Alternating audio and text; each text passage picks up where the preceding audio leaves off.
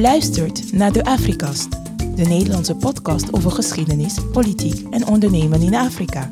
We willen onze kijk op dit fascinerende continent verrijken met nieuwe inzichten. Blijf luisteren. Het Afrikaanse continent telt maar liefst 54 onafhankelijke landen. Voor onze vaste luisteraars natuurlijk niks nieuws onder de zon, maar de vaak onbekende strijd voor onafhankelijkheid is allerminst bekend. Daarom is het weer tijd voor revolutie. Welkom bij deze tweede miniserie van de Afrikast over historische Afrikaanse leiders die op hun manier verandering teweegbrachten. Van dekolonisatie, pan-Afrikanisme tot revolutie, maar ook over Afrikaanse hoogmoed. De keuze was wederom weer reuze, maar in deze miniserie komen de Ghanese Kwame Nkrumah, de Zimbabwaanse Robert Mugabe en de Zuid-Afrikaanse Nelson Mandela aan bod. In deze eerste aflevering gaan we het eerst hebben over de ongeduldige Kwame Nkrumah, die oud-minister-president van Ghana, het eerste Afrikaanse land dat onafhankelijkheid verwierf. Misschien is hij dus wel de vader van het pan-Afrikanisme te noemen. Mijn naam is Juri Nortier en naast mij zit deze keer Aizo van Leeuwen. Hoi Aizo. Goedemiddag. Aizo, we lezen ons natuurlijk altijd supergoed in, uh, maar uh, de naam Kwame Nkrumah kwam mij toch niet heel erg bekend voor. Uh, hoe zit het bij jou? Ook niet heel bekend, nee. nee. Ik heb hem wel ooit gehoord, maar daar houdt het wel mee op. Ik heb had heel weinig beeld van hem uh, voordat ik hoorde dat we hierin gingen duiken. Ja, toch ergens bij mij uh, rinkelde er een belletje, dus toen ben ik eens gaan opzoeken. En blijkbaar, ja, ik volg dan de serie The Crown op Netflix. En blijkbaar was er dus ergens in een van de eerste seizoenen een scène waarin hij met koningin Elizabeth de dansvloer betrad komen we straks waarschijnlijk ook nog wel op terug, want het uh, is een interessante ontwikkeling in de geschiedenis geweest. Wij weten er niet zoveel vanaf. Gelukkig heb ik tegenover mij iemand zitten die er wel heel veel vanaf weet. Thomas Overdijk is weer terug. Welkom Thomas. Dankjewel. Jij bent docent politicologie aan de Radboud Universiteit, alumnus politieke filosofie. Uh, wat fijn dat je hier weer terug bent. Dankjewel. Hey, we gaan het hebben over Kwame Nkrumah. In de introductie noemde ik het al, uh, maar is het terecht als ik zeg dat Kwame Nkrumah de grondlegger is van het pan-Afrikanisme? In zekere zin wel. En ik denk dat dat vooral ligt aan het feit dat nou Ghana is het eerste land in Sub-Saharaans Afrika dat onafhankelijk werd in 1957.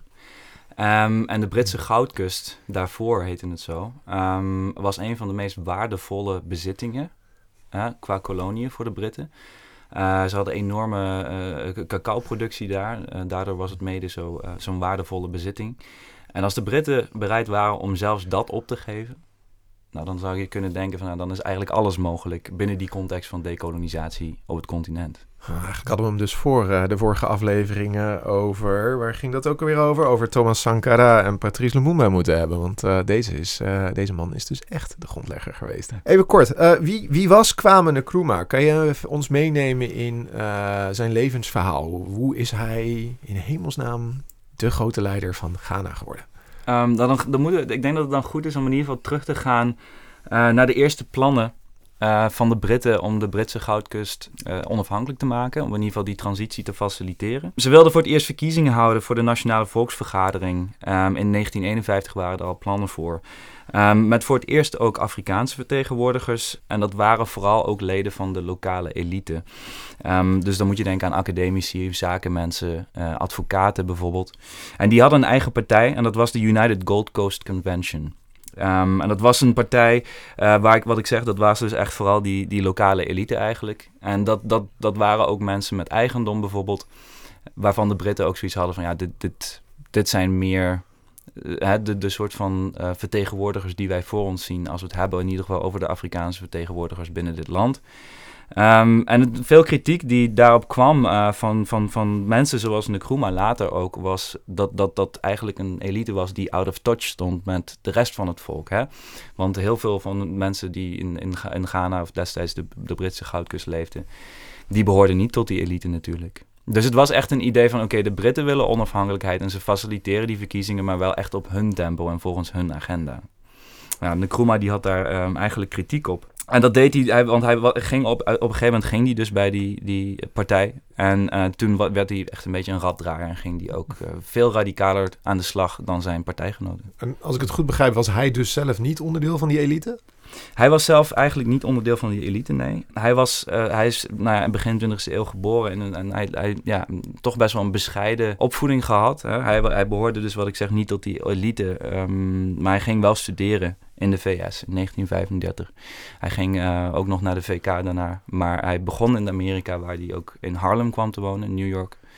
Waar hij ook toch best wel die radicale ideeën kreeg. Dus, dus hoewel die niet is begonnen als onderdeel van die, die, die, hè, die elite, heeft hij zich wel kunnen onderwijzen, waardoor hij dus ook die politieke carrières kunnen gaan beginnen. Want um, in Harlem, waar hij woonde in New York City, kwam hij ook uh, in aanraking met mensen die zich lieten inspireren door bijvoorbeeld Marcus Garvey. Dat was een uh, Jamaicaanse pan-Afrikanist die de Back to Africa movement was gestart, waarbij er werd gezegd we moeten één grote superstaat creëren in Afrika. Uh, als Afrika, en dus het continent. En de bevolking met, een, met, met Afrikaanse roots in de Verenigde Staten moeten daar naartoe. En Marcus Garvey, uh, middels zijn ideologie, de Garveyanisme, had heel veel aanhang ook in wijken zoals Harlem. Waarin Nkrumah ook geconfronteerd werd met dat soort retoriek. Okay, waardoor dus die, hij zich die, ook liet inspireren. Die periode heeft hem dus toch ook tot op zekere hoogte gevormd. Die heeft in zijn gedachten. Ja. Ja. ja. zeker. zeker. En waarom, is hij, waarom heeft hij er op een gegeven moment. Uh, waarom is hij op een gegeven moment terug naar Goudkust, wat nu Ghana is, gegaan. Terwijl hij in de Verenigde Staten en het Verenigd Koninkrijk uh, studeerde. Ja, precies. Um, nou, hij was niet zo rijk. en uh, wat ik zeg, hè, ik bedoel, hij, hij, hij, kreeg wel die kans om te gaan studeren, maar heel rijk was hij niet. Dus hij kreeg een baan aangeboden binnen die uh, partij waar ik het over had, de United Gold Coast Convention. Ja. de leider, Joseph Dankwa, die, die, dat was de, de, de leider van die partij, die bood hem een baan aan. En hij wilde toch bepaalde zekerheid, Nkrumah. Uh, dus hij nam die baan aan. En nou ja, je ziet dat. Kijk, kijk die, die Dankwa was dus volgens Nkrumah eigenlijk niet zo'n. Ja, niet radicaal genoeg. Hè? Die, hij, hij, was, het was allemaal te geleidelijk. Het was, hij, zag het ook als een collaborateur. Een verlengstuk van, van, Ja, een collaborateur van ja. de Britten. Hè? Een, een, poging om de lokale elite te whitewashen. Van hoe kunnen we toch ervoor zorgen dat de lokale bevolking um, uh, toegankelijk wordt voor de, voor de witte overheerser, als het ware. En Nkrumah zag hem dus in die zin als collaborateur. Moeten we wel erbij zeggen, denk ik, dat Joseph Dankwa toch wel belangrijk is geweest. Vooral in het begin ook, omdat hij... Hij heeft bijvoorbeeld een nieuwe grondwet geschreven voor uh, Ghana. En hij heeft de, gold, uh, de, de, de Britse goudkust, de Gold Coast, heeft hij ook omgedoopt tot Ghana. Ja. bijvoorbeeld. Dus het is niet, hij is niet on, on, geheel onbelangrijk, maar volgens Nkrumah niet radicaal genoeg. En hij kreeg na, nou ja, binnen twee jaar kreeg hij ruzie. Met, met, met, de, met de leider. Ja. Met Dankwa en de rest van de uh, leden van de partij.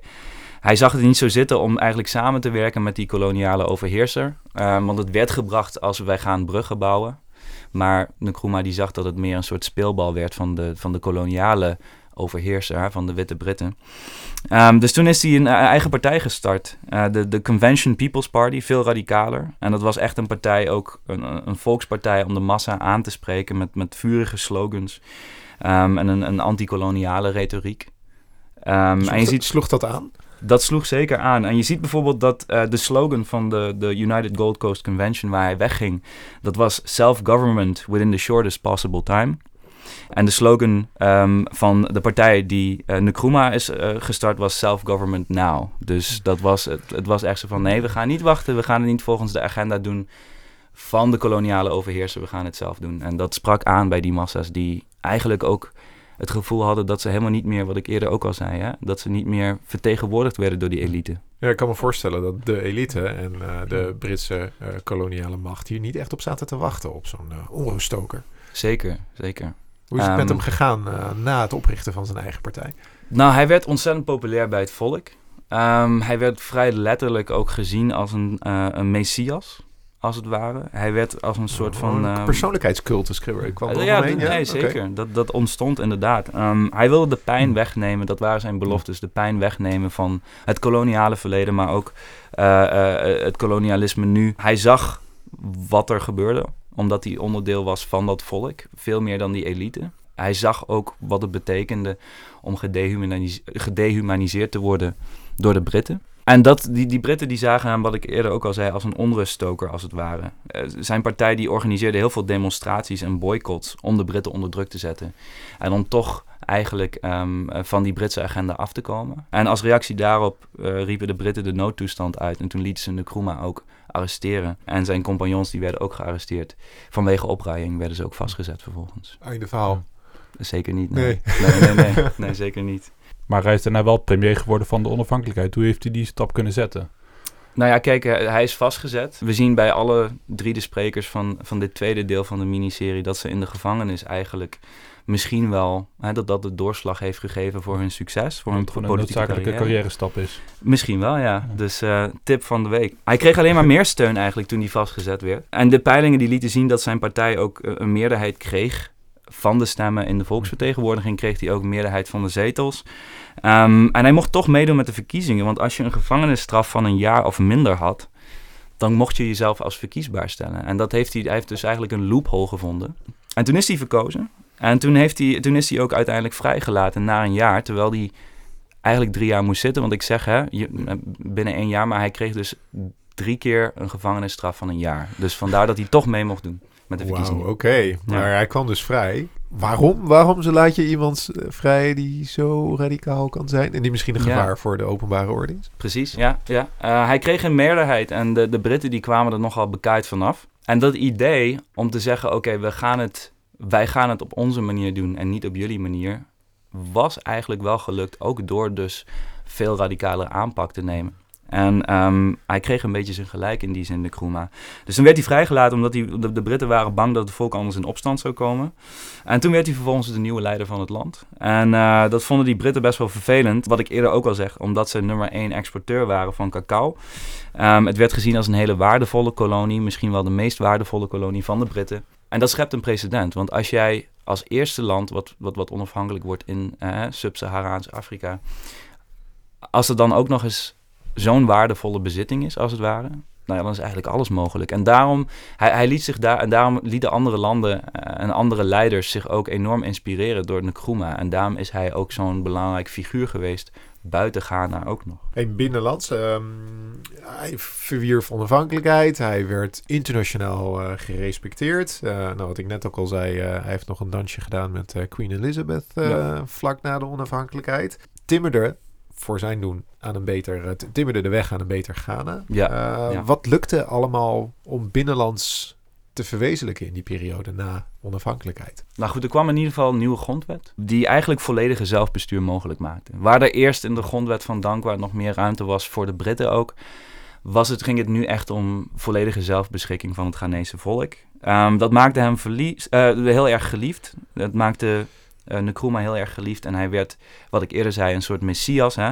Hij werd gezien als de verlosser van Ghana. Er werd muziek over hem geschreven. Hij werd het hè, subject van eh, gebeden. Hij werd gezien, nogmaals, echt als een verlosser die alom werd gevierd. Eh, de bevolking kwam ook constant naar hem eh, voor advies, eh, huwelijksadvies zelfs, eh, advies over gezondheid. En hij was heel druk natuurlijk met zijn nieuwe politieke carrière, maar hij probeerde toch wel altijd tijd te maken voor mensen die naar hem toe kwamen, ehm, eh, voor zijn wijsheden. Ehm, en dat maakte hem echt wel een man van het volk. Nou, na een paar jaar onderhandelen werd Ghana dus, wat we, wat, waar we het over hebben gehad, on- onafhankelijkheid. eh, onafhankelijk, sorry. Eh, Ghana werd op 6 maart 1957 onafhankelijk. En er kwamen eh, vertegenwoordigers van maar liefst eh, 56 landen naar Ghana toe om te kijken van hoe is dat nou, zo'n onafhankelijk Afrikaans land. waren dus andere eh, vertegenwoordigers uit andere Afrikaanse koloniën. Die- Bijvoorbeeld, maar, maar ook, ook, ook, ook daarbuiten nog. Hè? Ehm, eh, vooral ook vertegenwoordigers van de Global South die daar met een bepaalde interesse naartoe kwamen om te kijken hoe is dat nou, zo'n onafhankelijk Afrikaans land. En hoe gaat dat daar, Ehm, omdat het een bijzonder fenomeen was voor die tijd. Ze waren echt een posterchild eh, van Ja, de onafhankelijkheid. nog wel, Nog wel. nog wel. Want Ja, ik wil altijd benieuwd. Want wat ik uit de vorige serie ook naar voren heb, Ja. eh, heb laten. Of wat, wat mij heel erg is bijgebleven, is dat al deze leiders op een gegeven moment een soort van keuze moeten maken. Of Ja. ik ga voor het socialisme en ik krijg. eh, eh, ik mag uit de, de ruif van het, de Sovjet-Unie gaan, gaan eten. Of ik kies voor nationalisme of kapitalisme en dan krijg ik de Verenigde Staten achter me. ja, Welke keuze maakte of moest de Kruma maken? Nou, eerst wat, wat achtergrond misschien. Hij, toen hij ging studeren eh, in de VS, hij, hij is daarna als filosofieleraar gaan werken. En toen ontmoette hij ook C.L.R. James, dat is een bekende marxistische eh, academicus uit Trinidad. Ik heb een beetje een vermoeden waar we dan heen gaan. Maar ga Ja, verder. ja, ja, nee, goed. En, en, en wat, wat die hem vooral leerde in het begin is ook, is hoe je een, eigenlijk een ondergrondse emancipatiebeweging opzet. Nou, dat is succesvol verlopen. Als we zien dat het na, na onafhankelijkheid gaat het best wel goed in Ghana. Het wordt een van de eh, rijkste landen in de Global South eigenlijk. En dat komt onder meer ook vanwege die cacao, die nog steeds aanwezig is en die ook gebruikt kan worden om het land te verrijken. En daarnaast hadden ze ook heel veel goud. Het werd een land met een efficiënt ambtenaarsbestand. Er kwamen onafhankelijke rechters en het, de, de middenklasse die werd alsmaar groter. Mensen werden ook gezonder, want Nkrumah die investeerde ook eh, heel veel in, in, in onderwijs en in gezondheidszorg en maakte dat gratis voor iedereen. Daarnaast wilde hij, wat, wat, waar ik het over had met Marcus Garvey, wat Marcus Garvey ook wilde. Hij wilde eigenlijk één grote grenzeloze pan-Afrikaanse superstaat creëren. Met eh, Accra, de hoofdstad van Ghana, zou dan, eh, ja, zou dan dienen eigenlijk als het centrum Toevallig. toevallig, ehm, voor Afrikaanse leiders om eh, steun te krijgen voor hun eigen onafhankelijkheidsstrijd. Hij wilde dat faciliteren, omdat hij eigenlijk geloofde dat ja, eh, ook Ghana, eh, die, onafhankelijkheid in Ghana betekent weinig, zei hij, als niet het hele continent bevrijd is. En ehm, nou ja, hij hield daarom ook een, een, in 1958 een, een meeting met zo'n ongeveer 300 Afrikaanse vertegenwoordigers. Dat was de All African People's Conference. En daar waren ook bijvoorbeeld Patrice Lumumba van de Congo, waar we het eerder over hebben gehad. Die was daar aanwezig. En Joseph Nkomo van Zimbabwe was daar ook. Daar gaan we het nog over hebben in een andere aflevering. En ja, Nkrumah die wilde van Ghana de, de industriële kern maken eigenlijk van Afrika. Een, een socialistisch voorbeeld wel, Ja. hè? daar komt het. Eh, voor andere Afrikaanse landen eh, die eigenlijk zou kunnen concurreren zelfs met de VS en de Sovjet-Unie nog. Een soort van Afrikaanse superstaat. Precies. De derde Precies. optie in de Koude Oorlog. eh. Inderdaad, Ja. ja. Ja, inderdaad. Hoe, eh, hoe keken de twee grootmachten daar eh, naar? In eerste instantie, ook vooral omdat het best wel... Het, het, ging, het, het was best wel een stabiel land, hè? want het, het ging goed met de economie. Eh, de bestaande industrieën zoals die, die cacao-business, maar bijvoorbeeld ook de veeteelt, ehm, visserij, die werden uitgebreid. Er werd geïnvesteerd in waterirrigatiesystemen, waardoor er ook water beschikbaar werd gemaakt voor het volk. Eh, er werd energie geleverd.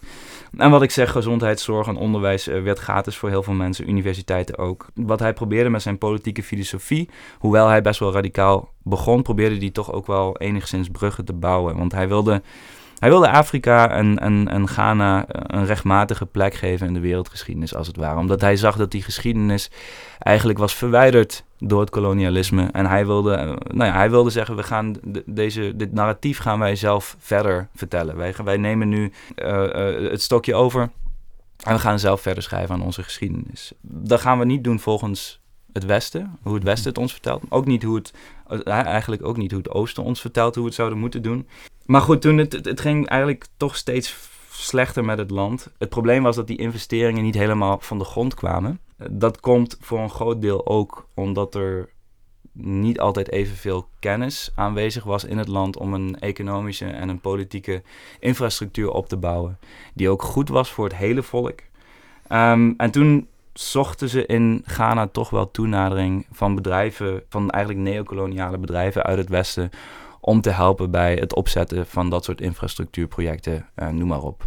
Toen ging het eigenlijk een beetje Ja. bergafwaarts. Voordat Ja, wij eh, ja. dit eigenlijk heel positieve verhaal eh, misschien een beetje een andere kant op laten gaan, Ja. wil ik ook heel even luisteren naar een speech van de Nkrumah. Om iets meer een beeld te krijgen bij, eh, bij de persoon zelf. Laten we dat doen. This mid 20th century is Africa's. This decade is the decade of African independence. Forward then to independence. To independence now. Tomorrow, the United States of Africa. Ja, de United States of Africa. Geen gebrek aan ambitie in elk geval. Het is alleen niet gelukt. Het is niet gelukt. Nog niet. Nog niet. Goed, het ging economisch steeds beter. En wat ik zeg, hè, ze, de, het, het, was echt een, een, een retoriek die hij voerde. Dat zie je hier ook over eh, het creëren van een soort Afrikaanse Unie, bij wijze van spreken. Een, een voorbeeld voor de rest van de wereld ook. En ook om een, een boodschap te geven aan de rest van de wereld van wij gaan het op onze eigen manier doen. Maar goed, wat ik, wat ik zei, hij, hij, hij creëert toch een redelijk socialistische economie. Die industrieën waren voor een groot deel genationaliseerd in handen van de staat. En hoewel hij toch hulp kreeg van bedrijven uit het Westen, omdat dat nodig was, waren veel landen in het Westen, hoewel hij daar zelf um, niet altijd per se onrust probeerde mee te stoken, maar ze waren niet altijd fan van hem, ook omdat hij dus eigenlijk een socialist was. Hij werd gezien eigenlijk als een communist. Hij werd in het kamp van de Sovjet-Unie ingedeeld. Um, nou ja, in ieder geval als een communist bestempeld. En uh, ik weet niet of elke, uh, elke wereldmacht er zo naar keek. Maar je ziet ook dat die, die postkoloniale samenlevingen die onderdeel waren van het Verenigd Koninkrijk en Frankrijk ook geen fan van hem waren, omdat ze toch nog een wat conservatievere markteconomie hadden dan hij. Um, maar goed, uh, die, die, hoop die werd gezocht in het Westen omdat het zelf uh, allemaal niet echt van de grond kwam. Of toen ze het zelf moesten doen niet echt van de grond kwam. Zie je dat er best wel wat schimmige contracten werden afgesloten met die bedrijven. Je ziet dat veel ministers van het kabinet van de Kruma zichzelf ook begonnen te verrijken door bijvoorbeeld omkoopgeld te vragen voor dat soort contracten. En die contracten toch ook duurder te maken, zodat ze zelf wat extra zakcentjes konden verdienen. En daarnaast nou ja, probeerden die bedrijven natuurlijk zelf ook weer extra geld te verdienen. En als je dan eigenlijk twee kanten hebt die corrupt zijn, dan is dat een soort van uh, recept voor een ja. ondergang, zouden we kunnen zeggen. En ja, wat ik zeg, hè, ze hebben een socialistisch systeem. Heel veel industrieën waren in handen van de staat. En veel ambtenaren die begonnen die industrieën dan ook als een soort privé-eigendom te behandelen. Hoe ging, hoe ging de Kroema hier zelf mee om? Uh, als voorvechter en uh, held van het volk. Als, toen ja. hij zag dat dit in zijn land gebeurde. En dat de mensen die voor hem werkten uh, dit soort praktijken erop nahielden. Nou ja, goed, we zien dus dat eigenlijk dat er, dat, dat er wederom een soort lokale elite ontstaat die zichzelf verrijkt. Um, wat natuurlijk ten koste gaat van het welzijn van het volk. Het volk werd ook armer en dat zag het volk ook wel. En het, het liep een beetje de spuigaten uit. En Nkrumah die verloor ook de steun van het volk voor een groot deel. Um, en nog geen jaar na de onafhankelijk onafhankelijkheid van Ghana nam hij een wet aan... waardoor hij veel makkelijker um, een burger kon oppakken zonder proces. politieke tegenstanders die konden veel makkelijker worden opgepakt om opruiing te voorkomen. En dat deed hij ook. Naarmate zijn overheid steeds corrupter werd, kreeg hij ook vaker kritiek natuurlijk van het volk. En zette hij ook steeds vaker politieke tegenstanders vast. Waar een beetje alleen te heersen in zijn um, eigen land. Ja, nou ja, dat komt nog later eigenlijk. Ja. Um, maar hij zette bijvoorbeeld ook Dankwa uh, vast. Hè, dus zijn voormalige baas, waar hij bij begon te werken. En goed, het was eigenlijk, hij werd gezien altijd als, als de verlosser, als de broeder, de vader van, um, nou ja, misschien wel van Afrika. Dus niet alleen van Ghana. Er waren standbeelden van hem, posters, uh, postzegels en munten met zijn gezicht erop. Zijn verjaardag was een nationale feestdag. Kijk. En wat ik zei, er werd muziek over hem geschreven. Ja. En zijn filosofie van het Nkrumah-isme, waarbij hij zei: we gaan het volgens een Afrikaanse manier doen, wel met moderne technologie, maar wel op onze eigen manier, waarbij we ook nog die traditionele waarden van harmonie bewaren. Um, die bereikte eigenlijk alle uithoeken van het continent. Nou ja, toen, er, toen hij dus meer kritiek uh, kreeg, um, toen liet hij dus die, uh, ook een nieuwe grondwet aannemen. Steeds meer checks en balances, die, die gingen weg. En het werd een, uh, hij kreeg bijvoorbeeld ook het vetorecht om uh, vrijwel ieder uh, oppositielid af te schrijven. En het werd, hij werd ook steeds meer paranoïde, een beetje achterdochtig. En, dat was al helemaal nadat er drie jonge leden van zijn eigen partij tot de dood waren veroordeeld. Vanwege het plannen van een moordpoging op Nkrumah. Mm, dus ze zouden zijn auto willen, hebben willen opblazen. En toen werd hij al helemaal achterdochtig. Toen dacht hij van, ja goed, ik moet echt ervoor zorgen dat mijn positie wel veilig blijft. En zijn, nou goed, zijn, zijn volk werd natuurlijk ook minder groot fan van hem. Uh, die uh, industrieën waren niet efficiënt genoeg. Veel infrastructuurprojecten die werden ook platgelegd. Wat natuurlijk iets is waar veel mensen op zitten te wachten ja. dat dat er komt. En als dat er dan niet komt, die belofte niet wordt waargemaakt. Nou ja, goed, dan kan je ook wel bedenken wat er gebeurt. Er was veel honger, uh, hogere belasting. Het, het, volk leed echt. En um, Ghana was in nou ja, rond 1965 eigenlijk zo goed als failliet ook. En goed, het, in, in net 1964 zien we, uh, dus een jaar daarvoor, dat, dat Ghana een eenpartijstelsel wordt. Een land met een eenpartijstelsel. Ja. Dus hij gaat inderdaad, hij wordt eigenlijk alleenheerser. En nou ja, tegen die tijd was hij al helemaal niet meer populair. En dat heeft er ook toe geleid dat, dat in 1966 een aantal officieren uit zijn leger hebben gedacht, nou het is mooi geweest. Um, en ze hebben een coup d'état proberen te plegen. Dat is gelukt. Hij was destijds in Noord-Vietnam, Nkrumah. Hm. En um, toen is hij afgezet. En uh, dat was eigenlijk het einde van zijn politieke carrière. Toen vluchtte hij naar Guinea, waar hij nog heeft geleefd tot, uh, tot zijn dood in 1972 in ballingschap. Dus we zien inderdaad dat hij van een uh, best wel verbinder, hij ging van een verbinder naar een alleenheerser. En dat heeft eigenlijk ook wel geleid tot zijn ondergang. Ja, een tragisch verhaal eigenlijk. Ja, Als Ja, ideale zeker. opgeofferd aan zijn eigen machtspositie. ja. Hoe, eh, hoe wordt de Nkrumah nu binnen Afrika nog herinnerd? Als die alleenheerser? Of blijft ook nog het stukje pan-Afrikanisme... waar we eigenlijk heel hoopvol deze, deze aflevering mee begonnen? Eh, wat, nou, misschien korter gezegd, wat is zijn nalatenschap? Nou, wat vaak over. We gaan het in een andere aflevering over Mugabe hebben. En we zien een trend bij best wel veel van de leiders die we bespreken in deze podcast. En ook bij Nkrumah. Wat er vaak wordt gezegd over dit soort figuren is toch: hè, de boodschap was goed. Of de boodschap is goed. Maar de boodschapper, hè, die gaat ten onder op een of andere manier. En ik denk dat die boodschap nog steeds heel erg voorleeft. Ik bedoel, het is nog steeds een iconisch figuur. Ehm, zijn filosofie is ook nog steeds heel erg nou ja, populair, het Nkrumahisme. Oh, het is echt een isme. Het, nou ja, dat, zo bestempelde hij het zelf natuurlijk ook. ja. Hè? Zijn, zijn, ehm, maar het was ook een politiek filosoof. Hij had filosofie gestudeerd. Hij heeft ehm, lesgegeven in de filosofie.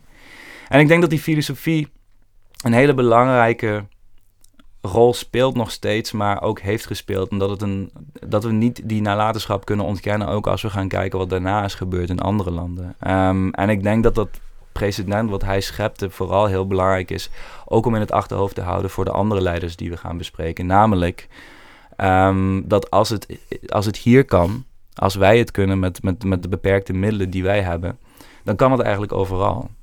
Ehm, en dat is deels denk ik ook, want als we zien wat de reactie is van de koloniale mogendheden op dit soort personen, die eigenlijk met hele radicale ideeën komen en die zeggen we gaan het op onze manier doen, dan wordt daar toch vaak een beetje betuttelend op gereageerd. En dan wordt daar altijd vaak op gereageerd alsof mensen toch beledigd zijn. Van oké, we- maar onze manier is toch veel beter natuurlijk. En dat is ook een soort van, ja, dat is toch ook een soort witte overschatting aan de kant van de kolonisten. ehm, die hele eigen ideeën daarbij hebben. En die denken van ja, dat- dat- there's no way dat zij ook maar iets kunnen beginnen tegen ons. En we zien dat met beperkte middelen dat het toch vaak wel gebeurt. Ja. Hè, ik bedoel, we zien het in heel veel verschillende, ehm, inmiddels postkoloniale samenlevingen waar het zo is gegaan. Waarbij je eigenlijk dacht van oké, ja, statistisch gezien hè, zou het heel lastig zijn dat eh, men iets kan beginnen qua eh, revolutie tegen het koloniale bewind. Maar waar het toch goed blijkt te gaan, of in ieder geval in het begin waar we toch zien dat er een, een, een succesvolle vrijheidsstrijd wordt gevoerd, ondanks het feit eh, dat de kans zo klein lijkt. En dat is denk ik een hele belangrijke nalatenschap geweest van Nkrumah. En hij heeft toch denk ik veel mensen eh, op het hele continent, eh, ook middels die diplomatieke banden die hij met hen heeft opgebouwd, heeft hij ze denk ik toch wel gemotiveerd en ook eh, moed weten in te praten en te inspireren om zelf een eigen nieuwe weg in te slaan. Dus zijn nalatenschap is er gelukkig nog steeds.